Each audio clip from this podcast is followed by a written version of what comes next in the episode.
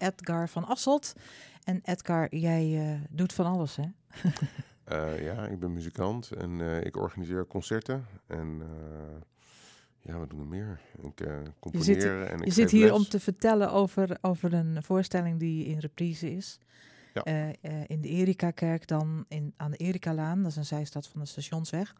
Dat kleine witte kerkje. Ja, heel mooi kerkje. Ja. Ja. Uh, de voorstelling he, he, gaat over het verzetsverhaal Didi en Marcel. Mm -hmm. Kun je daar iets over vertellen?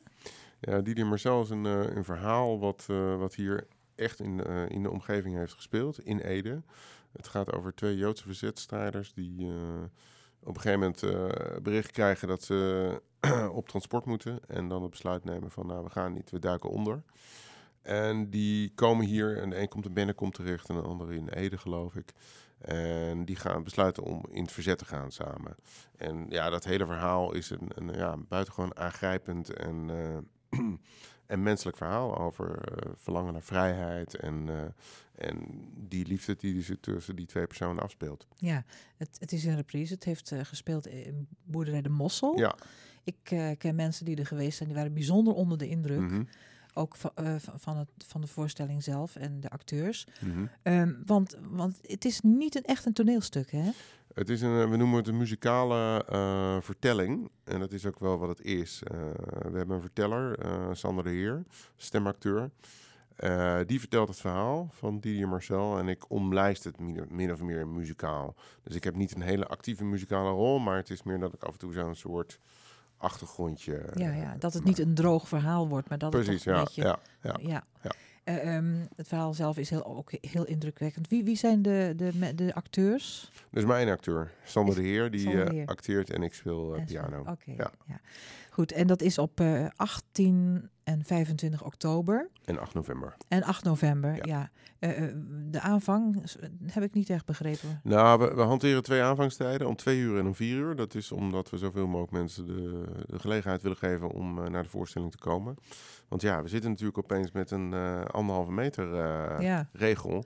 Dus wij, wij moeten roeien die, met de riemen die we hebben. Ja, ja, dat snap ik. Ik ben al lang blij dat dit soort voorstellingen toch gewoon door kunnen gaan. Anders ik wel, ja. Ja, ja. ja.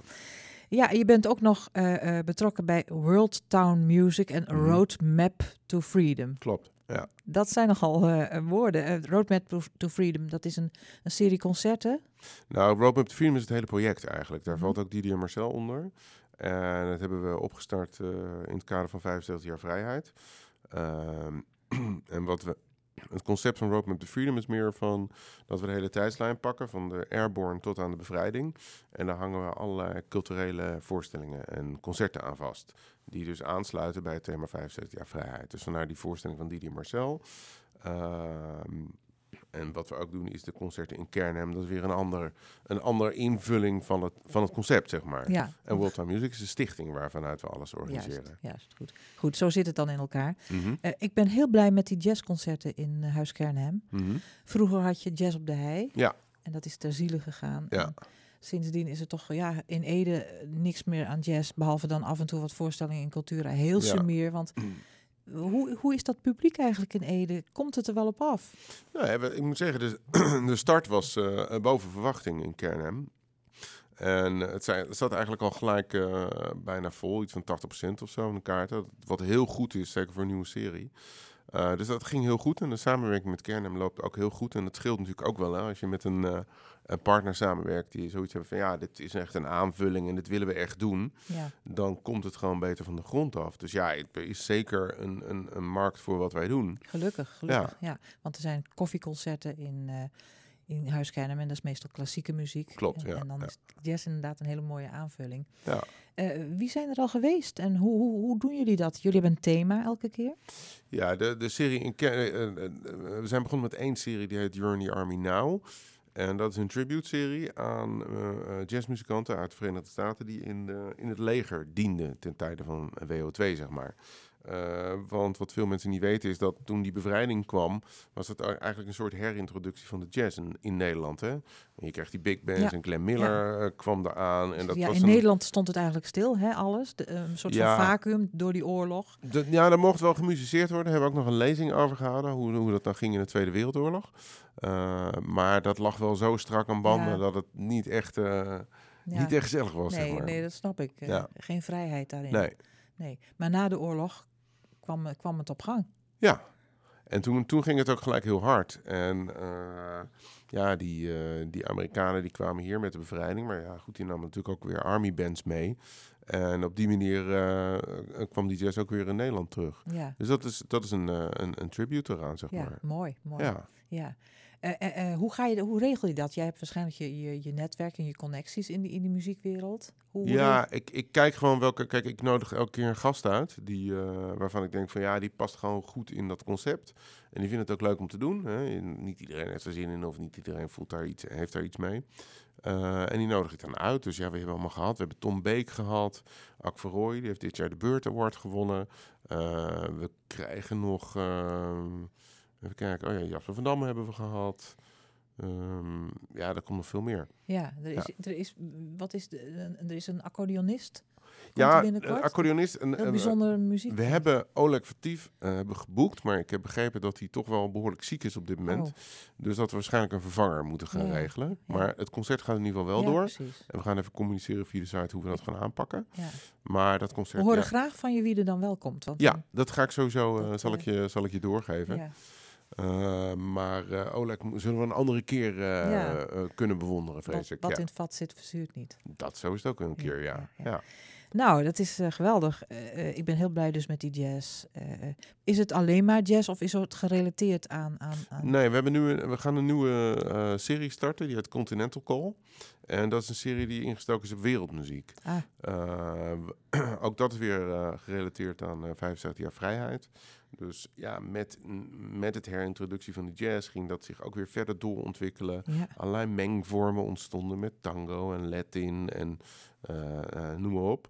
En ja, ik ken ook heel veel mensen die, eh, ja, eh, noem ze maar op, trompetisten, percussionisten, die meer in die wereldmuziek zitten. Het is natuurlijk ook hartstikke leuk om dat te laten zien. Krijg je weer een iets breder palet wat je kan aanbieden. Boeiend, hè? Ja. Muziek.